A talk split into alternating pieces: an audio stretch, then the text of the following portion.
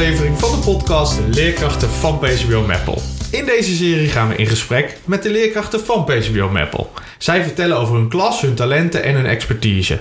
Wat zijn hun drijfveren? Wat voor leerkrachten zijn zij? En hoe kan het onderwijs nog beter worden?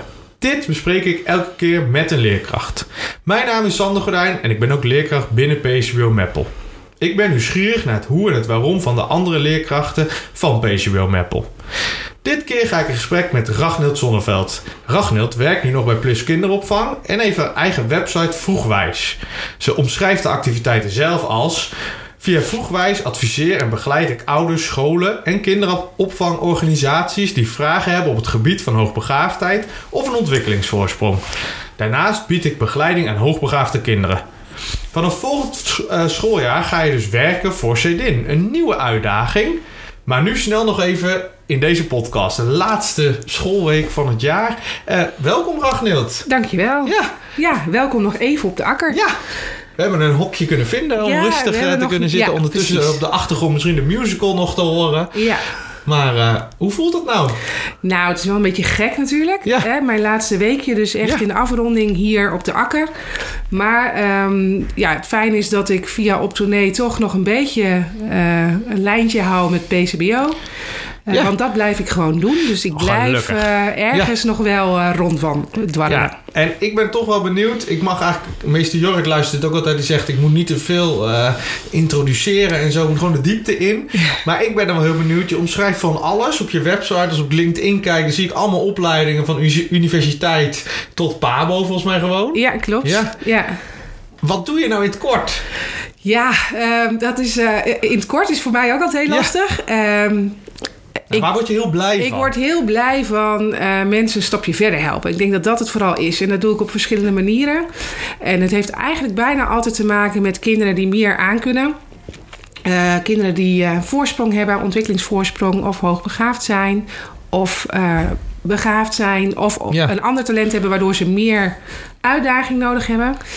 Ehm, En vroegwijs gaat echt over jonge kinderen, toch? Ja, Want eigenlijk klopt. spreek je daar niet over hoogbegaafdheid. Of in ieder geval, dat leer ik dan in zo'n cursus. Karen Wolters Ja. dan.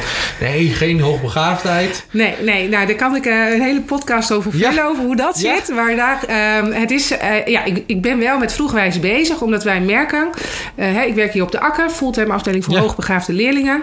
En wij krijgen hier best veel leerlingen binnen die vastgelopen zijn op vorige scholen omdat niet tijdig is gesignaleerd dat zij meer uitdaging nodig hadden. Eh, ik heb zelf ook bij Karen Wolters de opleiding gedaan eh, in een verleden. En ehm, toen werkte ik ook al in de opvang. En toen ging bij mij al zo'n zo'n belletje ergens rinkelen. Ja, maar wat als we nou al in een vroegtijdig stadium zouden kunnen ontdekken... wat kinderen nodig hebben? Want daar gaat het volgens mij over. Het gaat eh, bij mij niet... Oh, ik zeg altijd ook, het, het is niet vroeg labelen wat ik graag wil. Nee, zo. Je gaat dus niet gelijk een nee. stempel drukken. Nee, nee het, het- bij mij is de vraag ook eigenlijk nooit... is dit kind hoogbegaafd of niet? Maar bij mij is de vraag eigenlijk... waar komt het gedrag van dit kind vandaan? en kan het zo. ermee te maken hebben... dat een kind meer uitdaging nodig heeft in een groep? Eh, waardoor het bepaald gedrag kan laten zien. En om te voorkomen dat dat gedrag dan vervolgens eh, verkeerd wordt opgevat... Hè, dat een kind door de toko stuitert... en dat iedereen denkt, nou, druk er een pilletje in en dan zijn we klaar... Eh, terwijl het misschien wel ergens anders vandaan komt. Ja. En door die kennis ehm, bij ouders, maar ook bij medewerkers, pedagogisch medewerkers en leerkrachten te krijgen, hoop ik dat mensen met een iets bredere blik soms gaan kijken. En eh, gaan signaleren van hé, hey, misschien heeft dit kind wel iets anders nodig. Daar gaat het mij om. En dat gebeurt eigenlijk nog niet heel veel bij peuters. Ehm, Of wel steeds, steeds- meer. ja? Steeds meer. En we zien eigenlijk een beetje eh, dat, dat op de basisscholen er steeds meer kennis is inmiddels Ja. over dit onderwerp.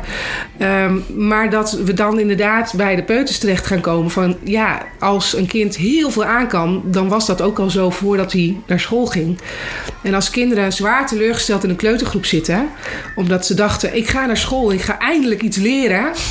Ehm, Dan moeten ze spelen. dan van moeten, ze, ja, dan moeten ze spelen. En, en eh, eh, nee, eh, ik vind spelen ook leren. Hè. Ja. Daar zit ook Ja. nog een hele, ehm, denk ik, iets waar we met z'n allen heel erg in Nederland bewust van moeten worden. Dat spelen en leren geen twee verschillende dingen zijn. Nee. Eh, ook daar kan ik een podcast mee vullen. nou, wordt gezellig. ja, dit. wordt een lange ochtend. Ga er rustig Maar, zitten ehm, allemaal. Ja, maar ehm, het, het, het gaat heel erg over de benadering. En over hoe speel je en hoe bied je zo'n eh, omgeving... waarin het kind door middel van spel... En ik heb het dan nu over jonge kinderen. Het toch heel veel kan leren en meer wordt uitgedaagd. Daar zit denk ik heel veel winst. Ja. Nou, dat is goed om te horen, toch? Ja, ja. En dat is ehm, wat je hier in de afgelopen jaren hebt neergezet. Ja, dat kan je denk ik wel zeggen. We zijn hier natuurlijk vijf jaar geleden begonnen ehm, met Plus Kinderopvang. Op de akker is op dat dus. de akker ook, ja, eh, sowieso. Hè, Plus Kinderopvang Ja. bestaat nu vijf jaar. En ook op de akker. En omdat wij hier ehm, ook de fulltime afdeling hebben, hebben we hier wat meer kennis in huis eh, voor peuters die echt al voorlopen. En dan heb je het ook over peuters die bijvoorbeeld gewoon al lezen en rekenen. En dan kan je zeggen als ze in groep 1 komen, ja, maar nu ga je spelen, want je bent een kleuter, dus je gaat nog niet beginnen met letters en cijfers, want dat Ja. doen we pas in groep Ja. 3. Ja? Ik chargeer natuurlijk ontzettend, want het gebeurt gelukkig niet zoveel meer. Ehm, maar als een peuter van drie al leest, en die zijn er. En die, zijn, die doen dat niet omdat papa en mama s'avonds met hun za- gaan zitten eh, oefenen. Maar die doen dat omdat ze een innerlijke drive hebben. Dat ze dat willen weten en willen leren. Dus gewoon heel nieuwsgierig zijn eigenlijk. Gewoon super nieuwsgierig zijn. En ik denk, daar moet je dus bij aansluiten. En dan Ja. moet je het spelen niet vergeten. Maar ook dit moet wel door kunnen gaan. En je moet dan niet zeggen tegen zo'n kind... ja, je gaat nu eerst twee jaar kleuteren. Dus we zetten dat lezen en rekenen even twee jaar stop. En als je dan in groep drie zit... eh, dan mag je met Maro's vis van start. En dan kijken we even of het nog is blijven hangen. Dan denk ik, nee, dat is, dan doe je een kind tekort. Eh, de kunst is om het beide eh, te stimuleren en uit te blijven dagen. En als zo'n kind dus dan kan lezen, kan hij naar de kwadraatafdeling zeggen. Of al- zou dat kunnen? Hier. Nou, ik denk dat dat te kort door de bocht is. Ja. Nee, ja, ik, ben gewoon, ik Ja. probeer gewoon Ja. hardop mee te denken. Jou te volgen eh, van... de kwadraatafdeling is denk ik echt voor kinderen. ehm, dat vind ik ook het mooie trouwens binnen PCBO. Dat die vier stappen er zijn. Dat er eerst binnen de eigen school. Dat is ook altijd vind- wat mij betreft de voorkeur. Binnen de eigen school, binnen de eigen leeromgeving gekeken kan worden. Wat kunnen we dit kind bieden? Ja. Hoe kunnen we dit kind op maat, eh, zoveel mogelijk op maat bedienen? Eh, als dat niet voldoende is, hebben we een plusklas binnen school. Als dat niet voldoende is, hebben we de bovenschoolse plusklas vanaf groep 5 Ja, dat is op een eh, ochtend, hè? Ja, dat is een ochtend, woensdagochtend. waarbij ze dus met andere kinderen die ook heel veel aankunnen. En ook voor groep 8 leerlingen hebben daarvoor dus op tournee bijvoorbeeld. Die missen dus nog een dagdeel naast een plusklas van hun eigen klas voor uitdagend werk. Ja. Ehm, en als dat allemaal niet voldoende is, je hebt nog meer nodig. En dan heb je het Specifieke over onderwijsbehoeften ja, eigenlijk? Ja, dan heb je het over uitzonderingsgevallen, zoals je die aan de onderkant ook hebt. Ja. Dan dat is we net ook een... Ja, hoe noem het? In de Tweede Kamer is daar iets over besloten, toch? Ja. Dat samenwerkingsverbanden daar geld precies. aan moeten besteden. Ja, dit, is ook, dit hoort ook bij passend onderwijs. Dat klopt. En eh, dat zou dus ook gewoon vanuit eh, die bekostiging moeten gebeuren. En binnen PCBO is dat ook zo. Ja, nou mooi Ja, dat dat zeker. zo kan. Dat er Ja. gewoon ruimte voor is en dat er een opbouw in zit. Voor kinderen dus. Vanaf Ja. peuters dus eigenlijk al dat ze in de gaten worden gehouden. En daar heb jij dus ook je collega's in meegenomen, begrijp ik. Ja, dat klopt. Ja, wij eh, doen daar heel erg ons best voor om iedereen daarin mee te nemen. Dat is ook een van de dingen, denk ik, die zo sterk is. Dat die kennisverspreiding onder leerkrachten en pedagogisch medewerkers... eh, dat daar veel aandacht voor is. Dus ik heb onder andere een keer een eh, bijeenkomst georganiseerd... voor de medewerkers van Plus... waarin ik iets vertel over hoe, dat, eh, hoe je het zou kunnen signaleren... dat een kind misschien voorloopt. Eh, eh, ik word ingeschakeld door andere locaties om eens mee te kijken... als ze denken van... hé, hey, we hebben het idee dat het kind veel meer kan dan dat ze nu laat zien. Of we lopen vast, we kunnen er niet meer uitdagen. Of hem, kun je eens meekijken, wat kunnen we doen? Nou, dan kan ik naar een locatie toe gaan om met ze mee te kijken... en tips en adviezen te geven. Eh, en ehm, binnen de akker ehm, heb ik de medewerkers nog wat extra meegenomen... door eh, in de teamvergaderingen enzovoort steeds aandacht te besteden aan dit onderwerp. Zodat ook zometeen, want eh, ik ben, ben hier zometeen niet meer op de Nee. akker... nee, dat is een uitdaging. Ja, dat is, maar dat het wel geborgd blijft. En binnen de akker is het natuurlijk binnen het team, hè, want daar, daar zijn wij onderdeel van, is het wel geborgd, omdat hier heel veel kennis al is. Ja, want iedereen is in principe begaafdheidsspecialist of Ja, ja, heeft en de- daar... eh, Precies, en de IB'er is eh, ook voor ons eh, ter beschikking, voor de plus-medewerkers, om Ja. eh, mee te overleggen als we denken van hé, hey, volgens mij zou hier wel eens sprake kunnen zijn van een voorsprong. Ja, en Ja. je vertelde net al, noemde al, ja, op tournee even tussendoor. Ja. En dat blijf ik doen. Maar wat is het dan, op tournee? Ja, op tournee is een, eh, een project voor leerlingen in groep 8 die eh, echt veel uitdagingen kunnen gebruiken. Die dus binnen het reguliere onderwijs eh, al een heel eind zijn. Ehm, en ehm, op een andere manier nog extra vaardigheden zouden kunnen ontwikkelen. En die leerlingen gaan 24 middagen naar het voortgezet onderwijs. Eh, zij doen in zes weken een bepaald thema op een school. Dat zijn geen ehm, lessen uit de brugklas of uit hè, dat, dat je de stof naar voren haalt. Maar dat zijn echt andere lessen waarbij ze heel erg moeten leren samenwerken, eh, creatief denken, oplossingsgericht denken. Is het dan ook, bij Gert ook geweest. En die begon Ja. over de executieve functies bijvoorbeeld. Is Ja. dat dan iets wat daar... Dat zit daar, ja, zeker. Ja, want zij moeten in die zes weken een, een, een product gaan neerzetten met elkaar. Ja. En ook presenteren in de zesde les. Dus reken maar dat daar qua planning en organisatie en eh, eh, tijdsindicatie, eh, impulsiviteit, nou, noem het allemaal maar op. Dat zit daar zeker wel in. En wat maakt het nou zo specifiek voor die hoogbegaafde leerling? Want kijk, bij op talent.nl werken we ook met thema's. Ja. Zes weken. Dus Nou, ik denk, dan denk ja, ik precies. van... dat hoor ik vaker. Wat ja, is dan de meer? Het is voor iedereen leuk. Ja, dat klopt ook. dus ik ben Ehm, al even benieuwd, ja. wat zit daar Nou, dan wat in? wij zien is dat de setting heel veel verschil maakt. Ehm, als je, ik ben een, groot fan van een rijke leeromgeving, roep ik altijd. En als je in je, je eigen klas zit, je reguliere klas zit, dan is die setting redelijk bekend en veilig. En je zit in een bepaalde dynamiek waar je eigenlijk al Jaren eh, in een zit. jaren in Ja. zit. Dus je weet precies, oh, met die kan ik heel goed. Met die vind ik het lastiger om samen te werken. Die vind ik leuk, die vind ik wat minder leuk. Ja. Ik weet hoe mijn meester reageert als ik dit doe. En ik weet ook wat mijn juf doet als ik dat doe. Dus dat is allemaal redelijk veilig en bekend. En wat wij merken bij Optonee is dat die setting... Je bent op het voortgezet onderwijs. Ja, het je eigenlijk hebt ook een beetje andere voorbereiding. docenten. Ja. Eh, soms hebben ze dezelfde gedurende die zes weken. Soms hebben ze er drie of vier. Eh, met hun eigen aanpak en met een voortgezet onderwijs aanpak. Eh, hè, dus als ik praat, ben jij even stil nu. Oh, oké. Eh, dat is, dat is soms denken, al ja. een, een stap. Maar alleen al die eerste keer binnenkomen in een voortgezet onderwijsschool. Weten waar je naartoe moet. Daar rondlopen, daar naar de wc gaan. Dat zijn al dingen die heel erg uitdagend zijn. En dan moet je gaan samenwerken met andere kinderen die je niet kent. Nee.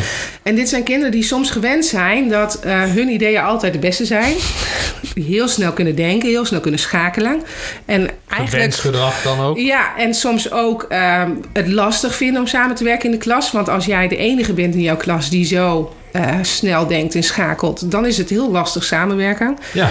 En eh, wat wij dus ook veel terugkrijgen van de leerlingen zelf is van ja, ik heb geleerd om samen te werken met kinderen die ik niet ken. En ik heb geleerd dat mijn ideeën heel goed zijn, maar dat anderen ook met goede ideeën komen. En dat je daar toch samen iets van moet maken. Want Ze die levelen deadline, dan ook. ja, en dat zien we ook terug. Dat ze elkaar echt vinden. Dus dat kan je binnen welke reguliere school dan ook denk ik niet bieden. Nee. En dat, is, dat, is ook geen, maar- dat is ook geen, eh, weet je, dat, dat is geen tekortkoming. Want dat is Nee. gewoon hoe het is. Ja. En het mooie is juist dat eh, door op tournee we dat alsnog kunnen bieden met z'n allen. Dus ik vind het eh, voor alle scholen, eh, voor heel PSBO en Promes trouwens ook, hè, want het is Ja. een gezamenlijk project. Ja. Eh, het is echt een meerwaarde dat we dat in Meppel kunnen doen. En hoe kom je daar terecht als kind? Kan ik dan zeggen tegen mijn juf of meester, ik wil op tournee? Eh, nee, ja, nee, helaas, dat gaat niet. dat kan wel trouwens. Ik ben altijd voor eh, proactiviteit. Ja, ja nee, zeker. Maar eh, de leerkrachten zijn degene die eh, kunnen inschatten welke leerlingen deze onderwijsbehoeften hebben. En daar gaat het over. Ook dit Ja. gaat over onderwijsbehoeften. Welke leerling heeft dit nodig om verder te kunnen in Het is zijn niet per se ontwikkeling? scoren, maar het is vooral eh, de leerkracht kijkt naar De leerkracht kijkt. scoren. Ze gaat over CITO's Ja, dan je eh, moet even... natuurlijk wel... eh, hey, je kan geen hiaten hebben, want je mist een dagdeel in de week extra. Ja. Dus als je hiaten hebt in je kennis, dan wordt het soms lastig. Maar dat dan is... moet de, de leerkracht de afweging maken Precies. of het ja, kan. ja, precies. En ik, ik Want er blijven nog genoeg dagdelen over volgens mij. Ja, dat klopt. Maar het is inderdaad, eh, ik vind dat daar een grote rol ligt voor de leerkracht en de IB'er. Eh, ook richting de ouders, hè, want het lijkt soms een beetje een soort eh, toetje voor de leerlingen van oh, dat is alleen maar voor de leuk. Ja. Eh, maar nee, ik, ik denk dat dit echt over onderwijsbehoeften ook gaat. En daar vind ik dat de rol van de leerkracht heel groot is. Want die kan inschatten, voor deze leerling eh, is dit nodig om een stap verder te kunnen zetten. En daar hebben we het volgens mij in het onderwijs over. Ja. Nou ja, Ehm, we hebben het over opleidingen, over dingen creëren. Ik ben ook wel benieuwd, komt dit dan bij jezelf vandaan dat je dacht, ik heb dit zelf gemist op, in het onderwijs? Of denk je, ik heb gewoon, ik zie dat kinderen dat nodig hebben? Je bedoelt um, op toneel of Ja, alles? gewoon de- überhaupt? de- ja, gewoon je, Ja, op toneel ik was merk het natuurlijk tenminste al. Ja, dat je heel erg voor dat kind bent die uitgedaagd moet worden ja, ik, en verder mag. Ja, ik ehm, denk dat het een combinatie van factoren is. Ehm, ik merk, eh, ik werk al een tijdje ook eh, in de voorschoolse eh, traject. En daar zijn we heel erg gewend eigenlijk om kindgericht te werken. Te kijken van waar is dit, eh, vanuit Reggio Emilia stroming, eh, wie is dit kind? Want Het is- bij Plus werk je in principe Ja. vanuit Reggio. Dat klopt. Eh, dus wij kijken naar wie is dit kind en hoe kunnen we het via zoveel mogelijk de rijke leeromgeving en zijn eh, klasgenootjes, setting, groepsgenootjes uitdagen om stappen verder te zetten. Ehm, dus dat is een iets andere kijk dan dat, je, eh, dat ik ook op de PABO eh, heb eh, meegemaakt.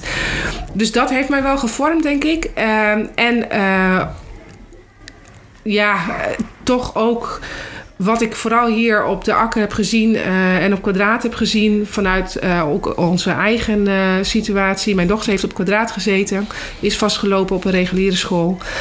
Ja, dat speelt natuurlijk een rol. Ik kan Ja. wel net doen alsof dat niet Nee. zo is, maar dat, dat, ja, uiteraard, dat speelt een rol. Ehm, en wat ik ook wel heb gemerkt is dat deze kijk eigenlijk veel verder gaat dan eh, kinderen die voorlopen of hoogbegaafd zijn, maar veel meer gaat over alle kinderen. Want eigenlijk is het natuurlijk voor alle kinderen zo dat, dat je wilt aansluiten bij waar ze zijn en een stap verder wil maken. En die zone van de naaste ontwikkeling wil opzoeken. Dat geldt voor alle kinderen. Alleen voor deze kinderen merken we dat het soms eh, eh, letterlijk levensreddend kan zijn. Dat klinkt altijd heel zwaar. Mensen schrikken altijd een beetje als ik dat zeg. Maar ehm, door, ook onder andere door mijn ervaringen bij Vroegwijs eh, en de Etsia-vereniging... eh, heb ik te veel verhalen gehoord van eh, kinderen die echt depressief zijn tot op suicidaal aan toe. En dan hebben we En het dat echt komt over omdat ze niet niet gezien worden eigenlijk dan? ja, ja, en volledig vastlopen op school. eh, thuis komen te zitten. Daar zit echt, daar zijn, en dat geldt niet voor allemaal gelukkig. Maar er zijn kinderen die zo vastlopen dat dat hele grote gevolgen heeft. En, En- dus eigenlijk probeer je met al je activiteiten dat te voorkomen. Dat Eh, nou ja, ieder kind. ja, eh, ik denk dat voorkomen, eh, voorkomen van alle ellende, dat kan in mijn optiek niet. Dat, eh, dat gaat niet gebeuren. Nee. Ik zeg ook altijd, ook tegen mijn kind trouwens... het leven is geen Disneyland, wen, Nee. hè, wen er Ja. maar aan. Het is niet altijd leuk, het Nee. gaat niet altijd goed. Ehm, en er zijn eh, ook bij kinderen zoveel factoren die een rol spelen... dat je niet alles kunt voorkomen.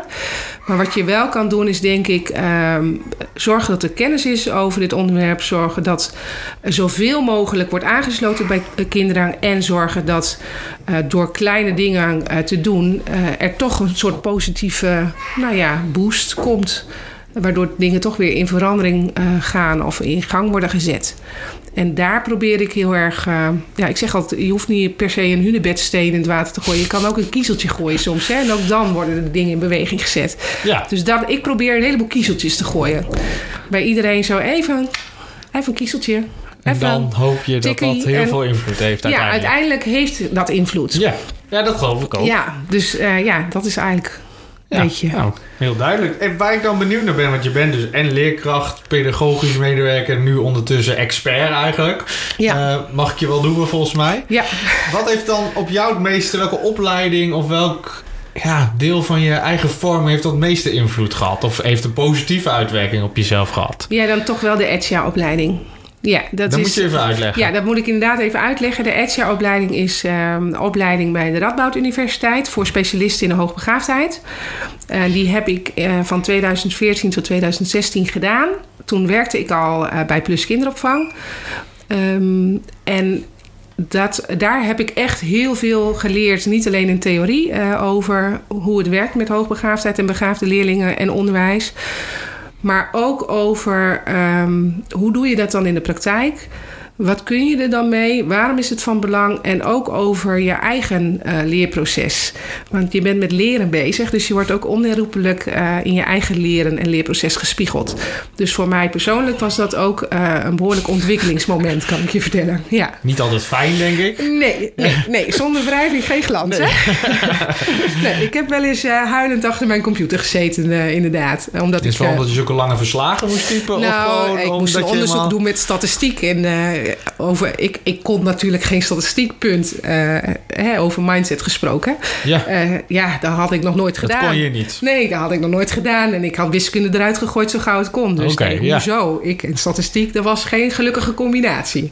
Nou ja, en, en je moet en je gaat en je doet het dan toch. Dus um, het is goed gekomen. Ja, het is gelukt. Ja, ja, het is nog steeds niet mijn hobby, maar het is wel gelukt. um, nou ja, wat ik me dan afvraag, je vertelde over Reggio. En ik ben ja. nou wel benieuwd. Wat is er dan typisch, nou ja, Ragnild aan je lokaalruimte. Als jij het mag inrichten. En ik verwacht een beetje Reggio, maar goed, dat is mijn invulling. Uh, hoe, hoe ziet jouw lokaal eruit?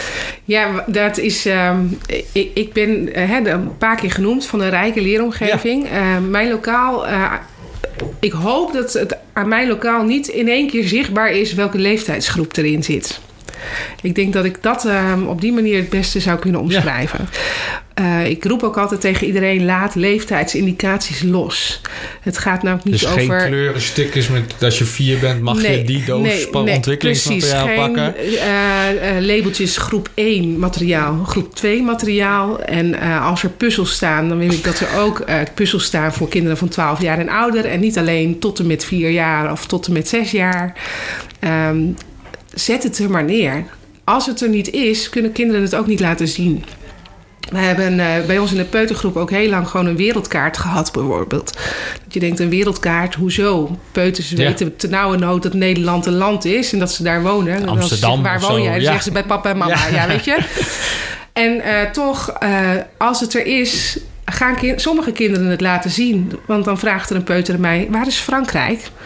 En dan wijst hij dat aan en zegt hij: Daar ben ik op vakantie geweest. En dat is voor mij een vinkje van: hé, hey, dit kind denkt daar dus al verder over. Ja. Weet daar al meer van. Kan daar dingen aan linken. Ja, als die wereldkaart er niet is, gebeurt dat niet. Dus ik hoop dat... Uh, ik heb straks geen vast lokaal meer... maar ik, ik probeer iedereen uh, zover te krijgen... dat ze leeftijdsindicaties in ieder geval loslaten. En dat er veel verschillende materialen zijn... Uh, vooral ook veel open-einde materiaal waar kinderen zelf wat mee moeten bedenken. Uh, ook wel uh, vastomlijnde materialen, maar veel afwisseling.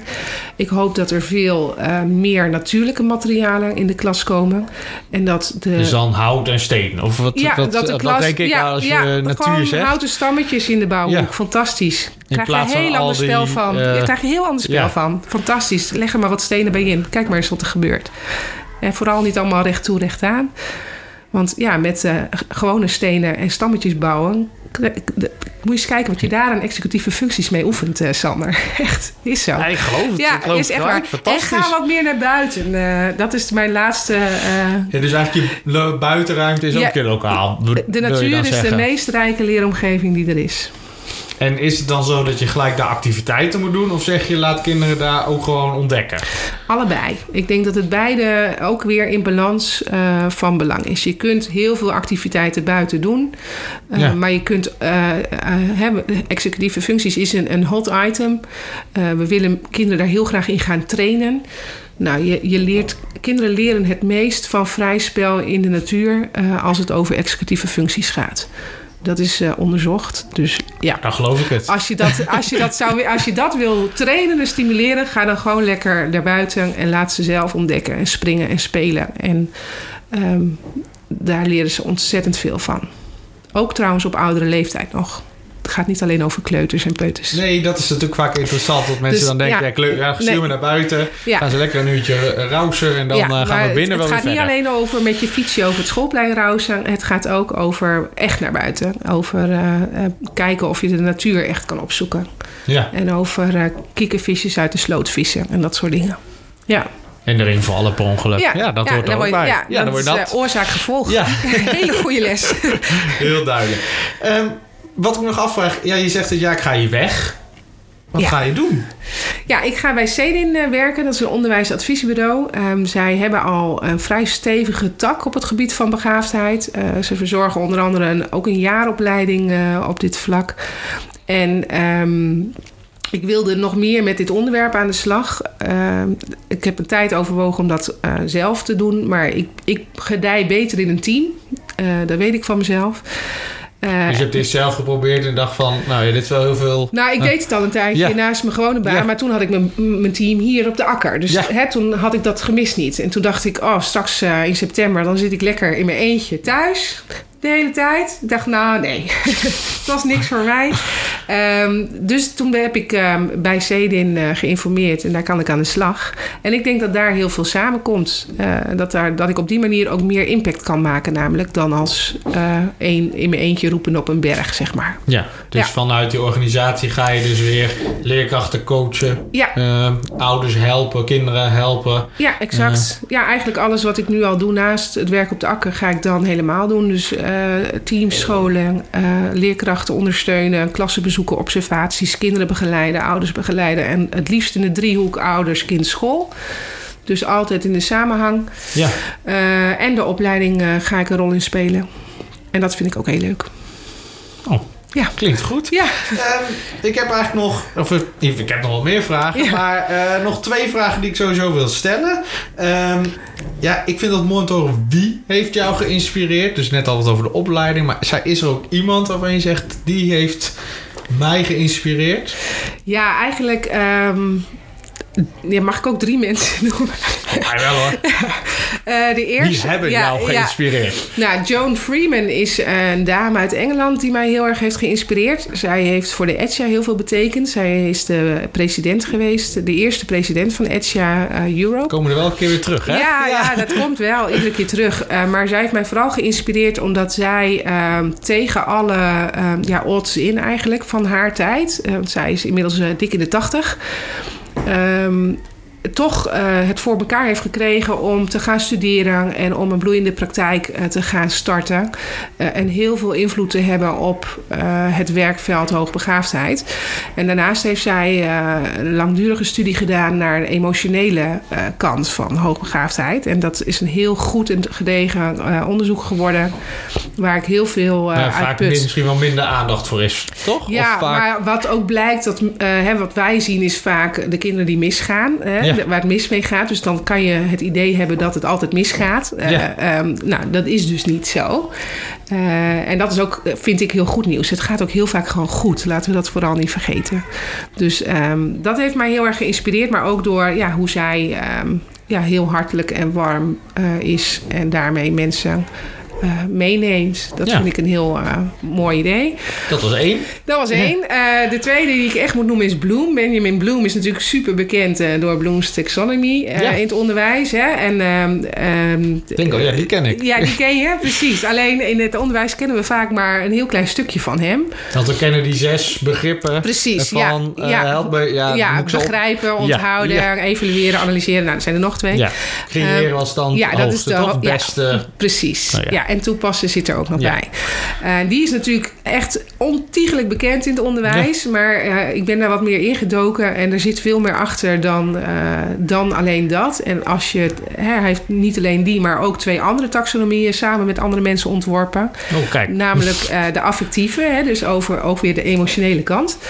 En de psychomotorische, dus over de fysieke kant. En dan komen we weer bij een, een veel holistischer plaatje eigenlijk. En een veel een plaatje wat veel meer in balans is in mijn Ja. optiek. Dan alleen het cognitieve stukje. Dus daar ben ik eh, heel erg door geïnspireerd geraakt. Dat dat ook echt van belang is. En de laatste die ik wil noemen is Renzulli. Renzulli is eh, in de hoogbegaafdheidswereld ook heel bekend vanwege zijn eh, drie ringen concept. Uh, het is al een heel, nou ja, eigenlijk al een heel oud model van hoogbegaafdheid. En dat is niet zozeer het model wat mij heeft geïnspireerd. Maar ik heb hem laatst gehoord op een conferentie. En waar hij nu heel erg mee bezig is, is um, wat ga jij doen voor de maatschappij? Het is heel mooi dat je talenten hebt. En dat is heel goed. Dat willen Om dat we aan koesteren. kinderen te vragen. Precies. En om mee te geven aan kinderen, niet alleen je hebt een talent, dat gaan we koesteren, dat gaan we ontwikkelen. Maar ook hoe kun je het dan vervolgens uh, voor de maatschappij, voor je omgeving, niet eh, alleen gaan leren geld toepassen. verdienen, maar- Precies. Meer de maatschappelijke kant erbij. En ik denk dat daar in eh, Nederland... eh, we zitten nu heel erg, denk ik, nog in het individuele van kinderen. Van, jij moet je, iedereen moet Ja. zoveel mogelijk tot bloei komen. Dat is ook Ja. hartstikke mooi. Alleen die stap naar... en hoe ga je dat vervolgens eh, wijs voor de maatschappij inzetten... ja, die mag er wat mij betreft nog wel achteraan. En ook Dus- op school dus al. Ja, zeker. Ja, want het is mooi dat jij heel goed kan rekenen, of dat je heel goed kan sporten, of dat je heel goed, eh, hè, wat dan ook. Eh, maar, en dat je hele goede ideeën hebt, is fijn. Maar als je dat op de verkeerde manier toepast, ja. We hebben denk ik in de Tweede Wereldoorlog gezien hoe een heel briljant iemand hele verkeerde dingen kan doen. Ja, zo, en die echt- voorbeelden zijn er nog steeds, denk ik. Eh, dus ik denk dat ehm, dat stukje eh, wijsheid, zo wordt het ook door Sternberg genoemd, onder andere. Hè? Je hebt niet alleen je intelligentie, maar je hebt ook een vorm van wijsheid, moreel besef. Daar eh, is Renzulli nu heel erg mee bezig. En dat vind ik, denk ik, een heel mooi stukje om op verder te kunnen nog in Nederland. Nou, heel Dus, duidelijk, ja, heel inspirerend. Ik snap opdracht, het. Ja, ja. Ja, Ehm, naast alle andere dingen die in het onderwijs moeten. Hè? ja, nee, eigenlijk zijn dit al tips. Maar ik sluit altijd af met welke tips wil je nou leerkrachten, pedagogische medewerkers, ja, ouders, kinderen zelf. Wat wil je nou mensen meegeven? Welke tips? Nou, ik denk eh een van de belangrijkste dingen is... eh, zet af en toe even een andere bril op. We zijn heel erg geneigd om eh, via een bepaalde focus naar een kind te kijken. En of die focus is hoogbegaafdheid, of die focus is ADHD... of die focus is dyslexie, of die Dus focus de stempels is... eigenlijk. Ja, Ehm, en dan vergeten we soms met een bredere blik te kijken. Dus blijf ook af en toe even kijken van... hé, hey, waar komt dit gedrag nou vandaan? En eh, misschien hebben we al een stempel... maar past het gedrag er dan nog steeds bij? Of is er misschien toch iets anders aan de hand? Dus blijf meer kijken naar... ehm, wat vraagt dit kind nu van mij? Ja, Eh, dat is denk ik eh, een belangrijke tip om af en toe even te herwaarderen en te schudden. Ehm, een andere tip is: ehm, gooi alle leeftijdsindicaties uit je klaslokaal. nee, is heel duidelijk. Ja, Ja. ik denk dat dat, eh, dat dat enorm helpend kan Ik zijn. denk dat we het bij de leeft- inspectie nog ja. even moeten melden. Want we Ja, een ja, keer bezoek gehad die zei van... Ja, hoe weet een kind nou wat hij, kan, wat hij mag doen? Nou, dat gaat hij zelf ontdekken. Nou, dat was niet helemaal de bedoeling. Ja, dan denk ik dat we daar het gesprek nog Ja, even mee moeten voeren. Want het gaat over ontwikkeling. Ook Ja. bij de inspectie moet het over doorgaande ontwikkeling Ja. gaan. En niet over doorgaande leeftijd. Ja, dat beloven ze ook. Maar, Precies, dus met, daarmee kun je denk ik eh, dat argument wel aan. Als jij kan laten zien, het kind is hier in zijn ontwikkeling... en dat is, hè, werkt op het niveau van een eh, tienjarige, ook al is die vijf... dat kan, nou, dan kun je dat natuurlijk laten zien. Ja. Eh, dus laat leeftijd los. Eh, kijk naar welke ontwikkelingsfase zit een kind... welke ontwikkeling maakt hij door. Sluit daarbij aan, dat is een tip. En mag dat dan ook even snel later zijn? Dus als een kind... Nou ja, dat is vaak in het onderwijs hartstikke leuk als een kind voorloopt, prima. Maar als hij dan achterloopt... Ja, ook dan. Weet je, ik, ik vind eh, in groep 2 en 3 altijd lichtende voorbeelden van ehm, hè, kinderen die dan bijvoorbeeld nog niet helemaal stil kunnen zitten of nog niet een beetje moeite hebben met Ja. uitgestelde aandacht. Ja. Hè, dat is ook zo'n eh, Je moet in groep 3 opeens stilzitten en groep Ja. 2 mag je nog lekker eh, En dan denk, ik, hè, dan denk ik, ehm, nou ja, kijk even goed naar de ontwikkeling van de gemiddelde eh 6, 7-jarigen, 5, 6, 7-jarigen. Ehm, die, die kunnen niet stilzitten. Daar, daar Dat is zijn ook ze niet dat is niet goed als ze dat heel goed kunnen. Dus ehm, stel dat je denkt: hé, hey, dit kind is in een heleboel opzichten aan groep 3 stof toe, maar vindt dat nog lastig. Ja, ook dan kan je zeggen: moet het kind dan niet naar groep 3 daarom? Of kun je dan zeggen: hoe kunnen we zorgen dat hij toch in groep 3 kan functioneren? Wel de eh, doelen haalt, Wel de doelen maar niet haalt, op onze manier. Maar misschien eh, ligt hij af en toe op zijn Ja. tafel in plaats van dat hij er eh, keurig op zijn stoeltje zit. Ja. En ook dat blijft kijken naar het individuele kind. Er is geen recept voor alle kinderen. Gelukkig niet, maar soms ook lastig. Dus dat zijn denk ik de tips. En de laatste tip die ik wil meegeven: denk niet te groot. We willen graag heel snel, heel groot, kiezel, eh, super. ja, we willen graag het ultieme. eh, hè, het moet allemaal fantastisch, alles moet. perf- Maar denk niet te groot. Ook kleine dingetjes. Een, een complimentje kan, eh, kan voor een kind Ja. een wereld van verschil maken. Ik heb je al eigenlijk al gezegd, het leven is niet perfect. Of Nee. het leven is niet makkelijk Nee. altijd. Nee, dus het gaat soms mis. accepteer dat. Ja, en ook daarmee leef je voor aan kinderen, denk ik, dat je de veerkracht kan hebben om daar weer mee verder te kunnen. En volgens mij zijn dat hele waardevolle tools. Eh, hè, dat je weet van het gaat niet altijd zoals ik het wil. Het lukt niet altijd. En het is soms niet eerlijk. En daar kunnen we soms niks aan doen. Ja. En dan kan je heel hard tegenaan geschoppen. Dat doe ik ook af en toe. Mag ook. Mag ook, maar je moet wel weer door kunnen. Dus eh, denk niet te groot en eh, weet dat af en toe een klein gebaar eh, uiteindelijk heel veel verschil kan maken. Nou, duidelijk. Dan Ja. Wil ik zeggen dankjewel en Ja. succes met je werk. eh, of met afscheid eerst. Ik denk Ja. dat dat ook eerst nog eh, ja, iets dat is, wordt. nog, dat is nog wel een dingetje. Ja, en dan heel veel succes volgend jaar met je nieuwe werk en nog met op tournee dus. ja. Ehm, dan wil ik zeggen tegen de luisteraar, dankjewel voor het luisteren. Ik hoop dat je het een interessante podcast vond. En je helpt ons door je te abonneren op deze podcast of op ons YouTube kanaal. En natuurlijk kun je reageren. Doe dat eh, naar ons, Vroegwijs, of naar Ragneelt via LinkedIn bijvoorbeeld volgens mij. Ja. Eh, is het makkelijkst toch? ja, of via Facebook kan ook. Facebook ook Vroegwijs. Ja, Nou, en naar ons kan je reageren via @pcbmappel op Twitter, Facebook of Instagram. Dankjewel voor het luisteren en tot na de vakantie.